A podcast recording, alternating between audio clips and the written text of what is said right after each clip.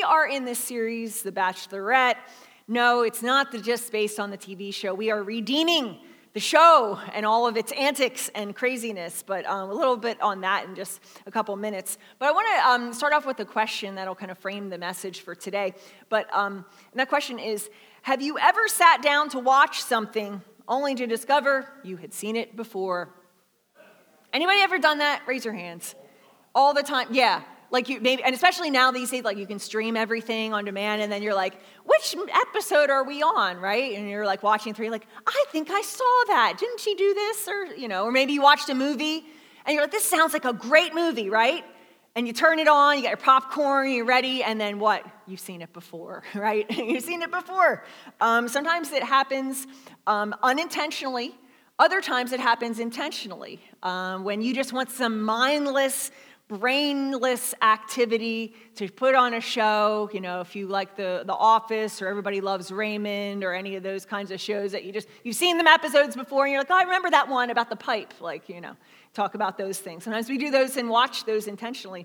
And, and what are those shows called when you've seen something before?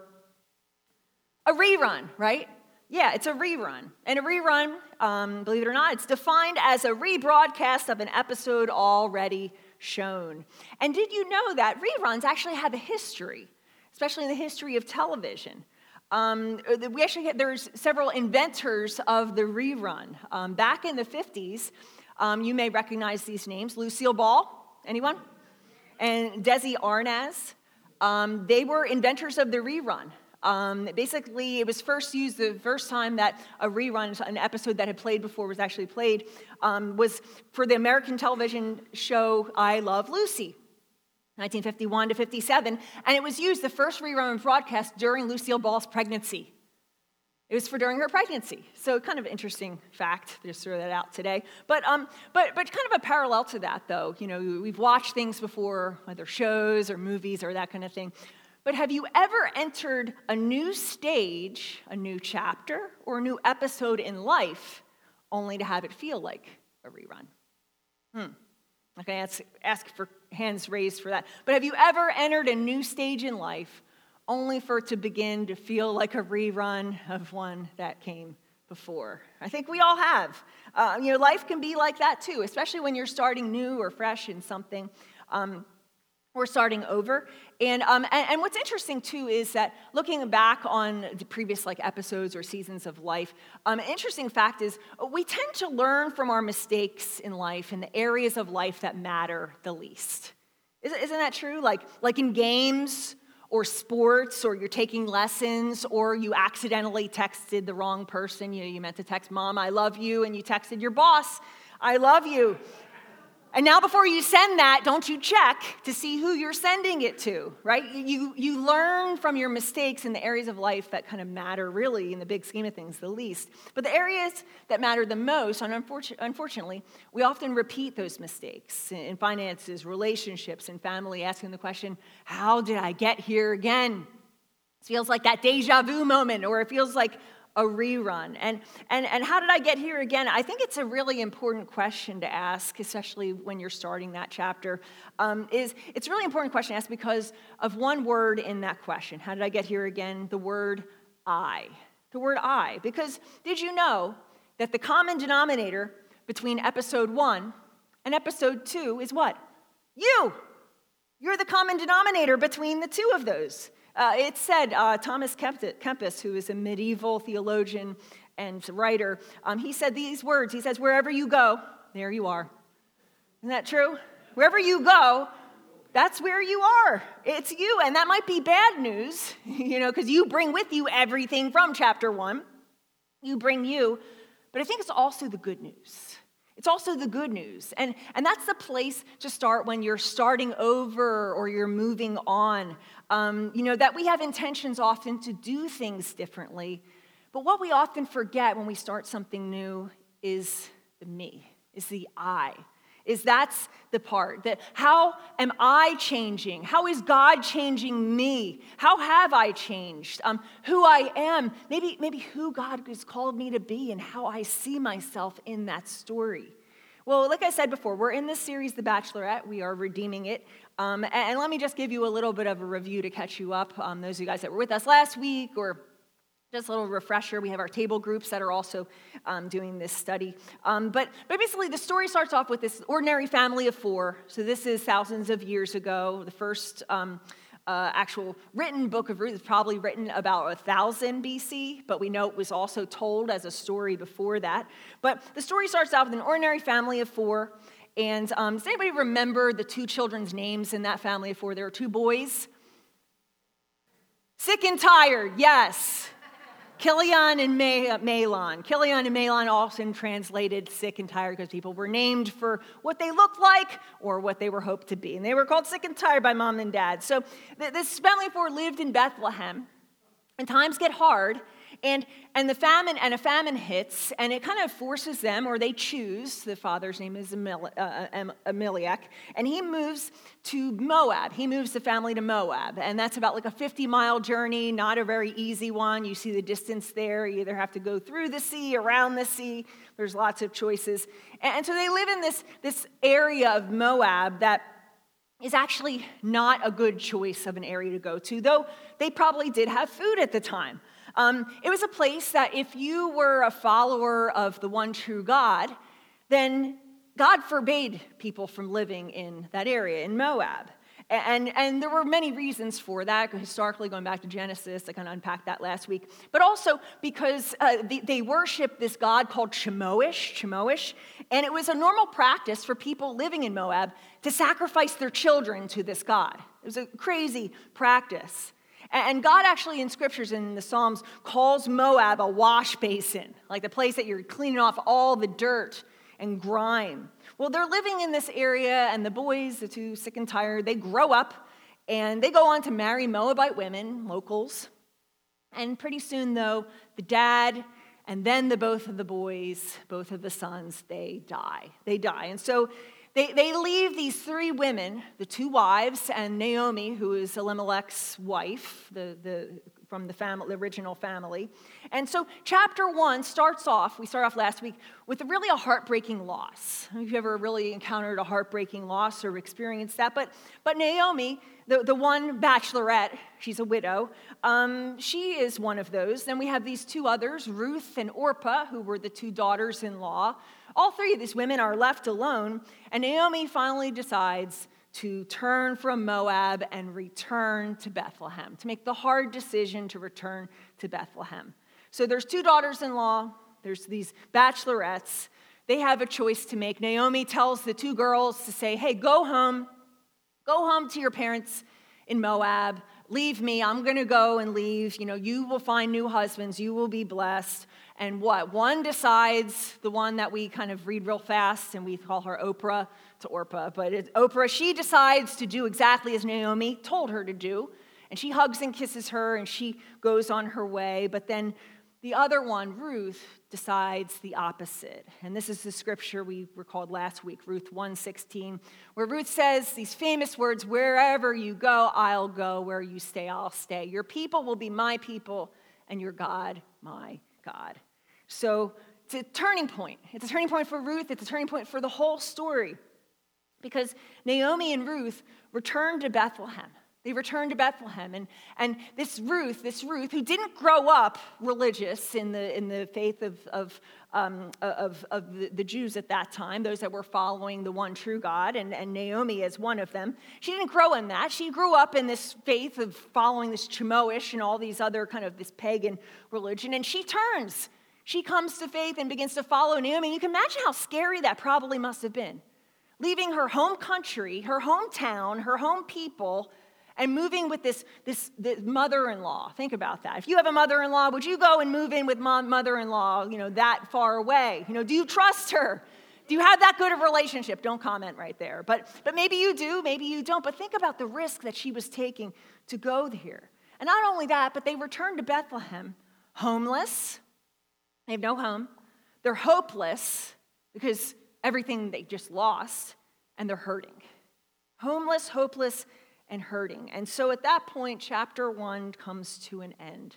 But that's when we turn the page. Today, in a new episode, with chapter one behind us, we enter into chapter two, in episode two. And, and I don't know who this is for. Maybe God is writing a new episode for you. Maybe you're starting over. Maybe it, has been failed relationships, maybe a struggling marriage, maybe starting school again, or a new job, or taking a class, or entering into a, a, a series of, of decisions health wise, and there's uncertainty. But maybe God is starting a new chapter for you, and you've ended chapter one, and now it's starting chapter two. But I think it's important to go back to what we talked just were talking about before, though is making sure that chapter two is not a repeat of chapter one. So often we do because we bring us. So we're going to look at in this story today about avoiding, avoiding reruns, moving on to that next chapter, avoiding reruns, moving on to the next chapter. And the first thing that we see in Ruth's story is, is going, the, the, the most important thing, or the first thing to note, is to go to a different place to go to a different place. And, that's where Ruth starts off. Ruth and Naomi, they enter this next episode, chapter two, they enter in a totally new place in Bethlehem. So in Ruth chapter one, it ends. So Naomi returned from Moab, accompanied by Ruth the Moabite, her daughter in law, arriving in Bethlehem as the barley harvest was beginning. Can you just feel that anticipation? Something new is on the horizon. The harvest is beginning. There's opportunity. But, but I think when it comes to you and I, uh, we, we can't expect things to be different in our next chapter without a change in place. And yes, it may be a physical location. You know, it's said, especially in the recovery community, that after you've been going through the recovery process, like sometimes you do have to move to a physical new place to not be surrounded by those influences that have been toxic in your life and leading you in the wrong direction. Sometimes that's the case. But I think often it's a change in place in our, in our, our, our mental place, in, in our thoughts. Maybe it's a spiritual place. Once again, returning, just as Naomi did, returning to her community, returning to her people, returning to her faith, starting off in a new place. It matters so much because often don't we think that experience makes us wiser? Right? I was I've been through that before, like now I'm here. Like that's actually not true. It's evaluated experience that makes us wiser. But and the change that comes with that, realizing that, that sometimes we, we have to leave Moab completely. We have to leave Moab completely to get to Bethlehem. And, and that's where the story starts off in this chapter. So Ruth in chapter 2, verse 1 says this Now Naomi had a relative on her husband's side, a man of standing from the clan of Elimelech, whose name was Boaz. We're told right off the bat in chapter 2. Man of standing. Say man of standing. Man of standing. So other translations kind of say the word strong man, meaning like like strong man. Um, but, but that's really not the connotation here. This isn't about like deadlifts and like wearing the tight t shirt and all that kind of stuff. But it's really indicating the internal strength, the character, the integrity of this guy. Going to a different place opened up a door that had not been opened before. And so the, the chapter continues. And Ruth the Moabite said to Naomi, Let me go to the fields and pick up the leftover grain behind anyone in whose eyes I find favor. Naomi said to her, Go ahead, my daughter. So Ruth went out, entered a field, and began to glean behind the harvesters. So I, I think that also shows us, too, when, when, we're starting a new chapter, avoiding reruns, it, it also, it's important to bring an abiding sense of humility an abiding sense of humility. That sometimes, you know, you start the new chapter and you think you know better. You think, oh, I was there before, like I'm okay now, I know what to expect. Like there could be like a sense of pride that bubbles us up. But don't you know, like pride? Pride is, is often the thing that the very thing that gets us in the wrong place. Pride can stunt us. It can also prevent us from seeing things as they are. It can prevent us from seeing reality. Um, there, there's a story of, you know, since we're at the kind of beginning of the school, the school year here, but there's a story of um, this little boy that, that after two weeks of kindergarten, um, he's being watched by his grandmother. Two weeks had passed by of his first couple weeks of kindergarten, and uh, this lady's grandson, he came, comes home and he tells his grandmother that he was the smartest kid in the class. He said, ah, Grandma, I am the smartest kid in my class. And of course, the grandmother, you know, she's listening, going, hmm, like made her feel good, well. This is my grandson here, right? So, with a deep sense of pride, she asked him, Is that what your teacher told you? And he looked at her and replied and said, No, Grandma, I had to tell her. Isn't that true, though? Right? Like, like we have, sometimes there's a false sense of reality or we project things can prevent us from seeing things as they are. And, I think it's true, like looking at my own life, uh, and maybe you can connect with this, but sometimes we need a previous chapter to humble us. Sometimes that's the best thing that can happen. You know, it's not when you're going through it, but sometimes those things can humble us and lead us to a place that we really need to be, to be receptive to, to how God has laid out the landscape in front of us. I mean, look at Ruth. Look at Ruth. I mean, the question, like, what does it mean to glean? What does it mean to glean? Well, funny you should ask that, but, but the gleaning is not just picking up like leftovers outside of, of the fields, but it actually refers to God's command to the Israelites. If you go back to Leviticus chapter 19, where the people are, are commanded to let the poor follow behind the harvesting to pick up leftovers. That the poor, the poor, so she recognizes herself, she's humbled here. She says, I'm the poor. That, that was God's way of caring for the widow, the orphan, and the outcast. See, Ruth has a sense of humility. A sense of humility, not of pride, to say, I'm deserving now. I've been through all this, so therefore you should do X, Y, and Z.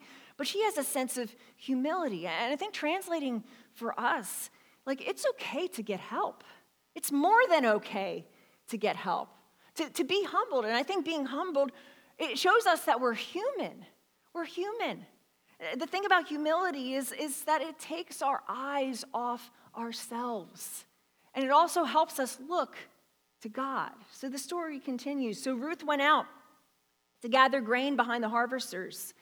And uh, underline this if you're taking notes. As it happened, as it happened, she found herself working in a field that belonged to Boaz. Remember, I just mentioned before, the relative of her father in law, Elimelech. Say the words as it happened. As it happened. As it happened. This is what you read as a God wink. God winking in this story. Just so happened. She just so happened to come across Boaz. And I think what, you know, when you're starting a new chapter, avoiding reruns, it's important, bring that abiding sense of humility, going to that different place, but also carrying with you a divine sense of destiny. A divine sense of destiny. Looking up and saying, What is God doing? Where is God at work? The as it happened moments. And, and that's one of the major themes of this whole entire book is we never see um, in the book of Ruth, we never see supernatural actions of God. There's no burning bush, there's no parting seas. God never actually speaks at all, a single word. But what you do see is God's providence. God's providence. We sang the song, God's sovereignty.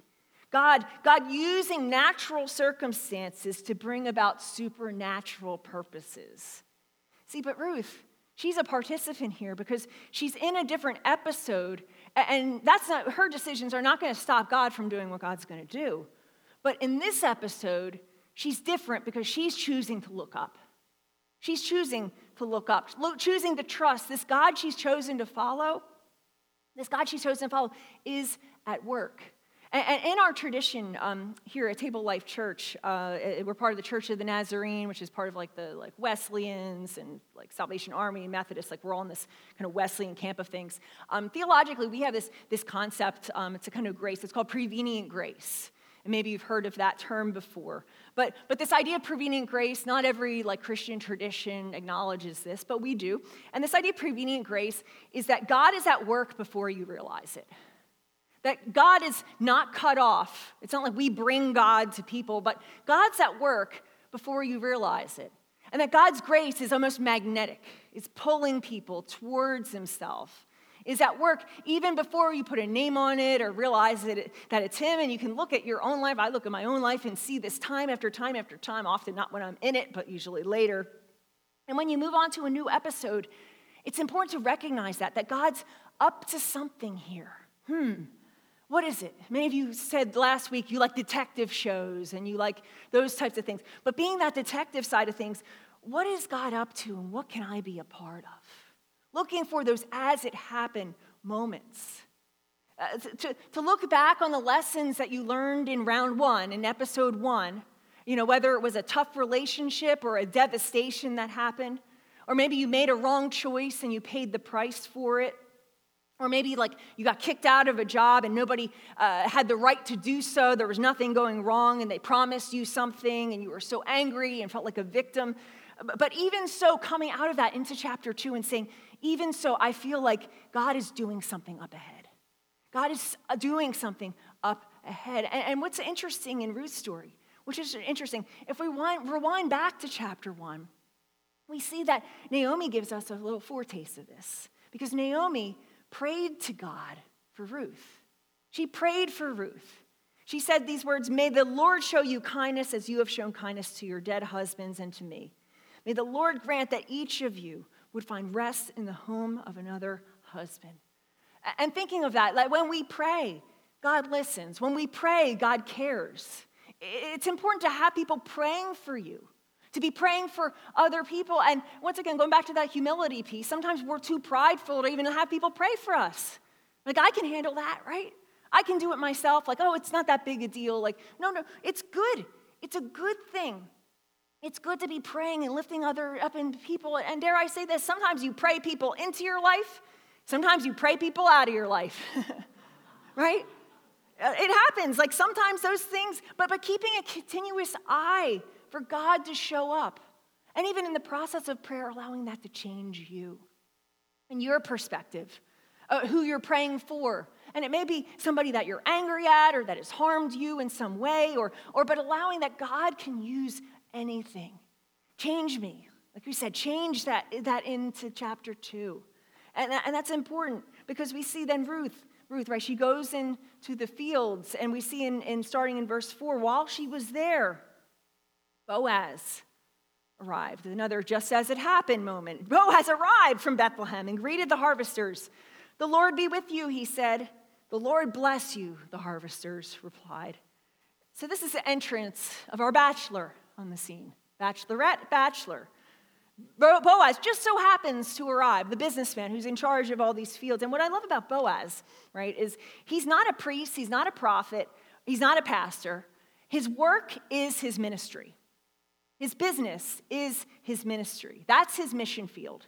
And I think that's a reminder to all of us that you don't have to be in full time ministry to actually be in full time ministry. You don't actually have to be up here or leading a church or serving in that kind of way, but you are in full time ministry. And that's what Boaz is doing. That, that it's not about going to the jungle necessarily, though some are called to do that. It's not having a holy job title, though some are called to that, or even working for, say, a nonprofit or a social organization. Boaz, he's an ordinary business owner letting the love of God shine through him in his work. And that's good. And, and God works through that. And, and while he's, he's doing that, that's when it just so happened that he notices Ruth. He notices Ruth. But what does he notice specifically? Verses 5 to 7 tells us this. Then Boaz asks his foreman, who is that young woman over there? Who does she belong to? And the foreman replied, She's the young woman from Moab who came back with Naomi. She asked me this morning if she could gather grain behind the harvester. She's been hard at work ever since. I think another thing when we enter that new chapter, preventing reruns, not foolproof, but I think it's important to do the work. Do the work. Uh, she's been hard at work. That's the reply. She's been hard at work, not sitting on the couch, not bemoaning life, you know. And I think you and I know this that after you've had a difficult chapter, it's easy to want to do that. It's easy to get lazy and say, oh, the heck with it, right? Like, it doesn't matter anyway. It's easy to do those things, but it's about doing the work. Partnering with God in a new episode means doing work, and it's not easy. You know, it's, it's doing things like, like in entering that new chapter, maybe of sobriety or recovery, saying, I'm going to go to meetings. I'm going to make it a point to go to meetings. I know I need it. I know I don't want to go, but I'm going to go. Or, or saying, I'm going to go and make an appointment with a counselor. Or, or maybe even for you, entering that new chapter and saying, hey, I don't feel like going to church every Sunday, but I'm going to make myself. I'm going to do those things. Or, or taking the time to pray and to uncover the feelings that you've been experiencing. Doing some work in the process. Maybe even it's relationally, mending a relationship with someone. Uh, see, in, in Ruth's time, in Ruth's time, we recognize that, that most widows of the time, did you know this? Most widows of the time, if you were widowed, you were forced often into prostitution. See, Ruth had a choice here. Most widows, because you needed to provide for yourself in some way, if you didn't have a family to support you, just so you could survive, often widows would go into prostitution. Ruth took a harder road, a harder and a higher road right here. And so Boaz replies to the, the foreman there, and he says to Ruth, My daughter, listen to me. Don't go and glean into another field and don't go away from here, he tells her. Stay here with the women who work for me. Watch the field where the men are harvesting and follow along after the women. I've told the men not to lay a hand on you, and whenever you are thirsty, go and get a drink from the water jars that the men have filled. Whoa. Like, once again, this is a foreigner this is someone who is going behind, who's, who's a widow, who's, who's abandoned in that kind of way, who's on her own, who's not one of, he's a follower of God, by the way. He's not one of the following the same, that he believes that she came from the right roots. But yet, what does he offer her? Grace. Grace. And I think when, when we enter a new chapter, we have to look through a lens of grace, to choose to look through a lens of grace. Because, uh, you know, just to be candid here, had Ruth had an online dating profile, imagine this, she would have not been the ideal candidate for a relationship. you know, she maybe she would have had like a Photoshop picture, maybe from like seven years ago or that kind of thing. But, uh, but her profile would have stated that she belonged to the wrong people group. She had worshiped, she came from a background that worshiped the wrong God. She was widowed, which was a big deal back then. She was homeless. She was destitute, and she came with a grumpy old mother in law. Think about those things. You could say that Ruth, Ruth had a complicated past too, but that did not define her. That didn't define her.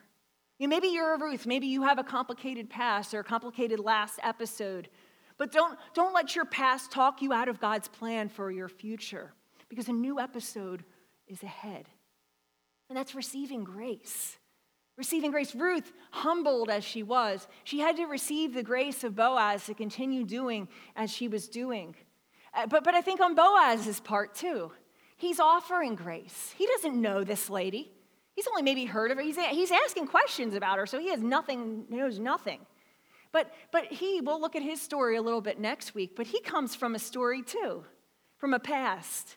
And in that, offering grace to her, allowing her to go along with his, his harvesters, he remembers where he came from as well.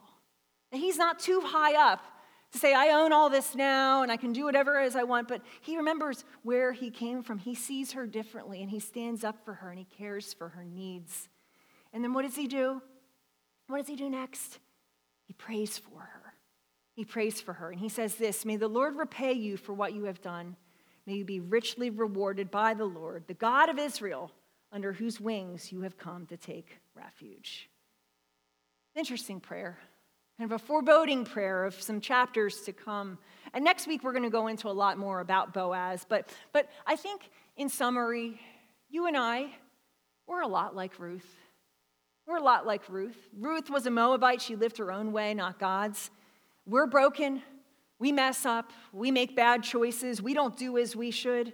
Ruth, she came empty handed, and so do we. We come into the world empty handed and we leave empty handed. Everything good that we have, think about everything good that Ruth acquired, it was gleaned from God's goodness, and the same thing from us. That, that we, you know, while we may do some work, that we are blessed and God has blessed us with so much goodness in our lives. Boaz, Boaz blessed Ruth more than she expected, and God blesses us more than we deserve. And that's grace. That's grace. The prevenient, uh, persevering, that grace that goes before us, and the difference between chapter one and chapter two, it starts with the change in you. It starts in a change in you. Chapter one and chapter two will only be different if it starts with a change in you. And so I want to revisit that quote that we kind of giggled at a little bit at the beginning, that Thomas Kempis quote Wherever you go, there you are. Because did you know if we rewind his writing just a little bit, if we go back a little bit, and say maybe to his chapter one, it has a greater context because he says this. Those words fall into this, these words. So the cross is always, is always ready and waits for you everywhere. You cannot escape it no matter where you run. For wherever you go, you are burdened with yourself.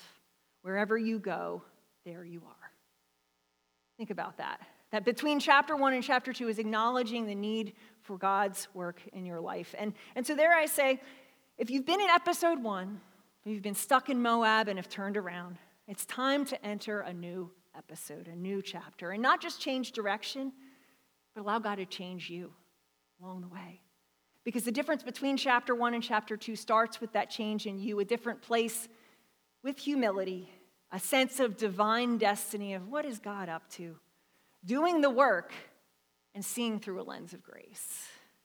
So, my prayer is that you would start looking around and be like Ruth, start looking up for those as it happened moments ahead.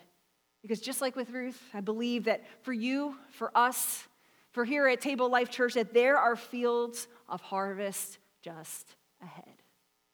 Let's pray.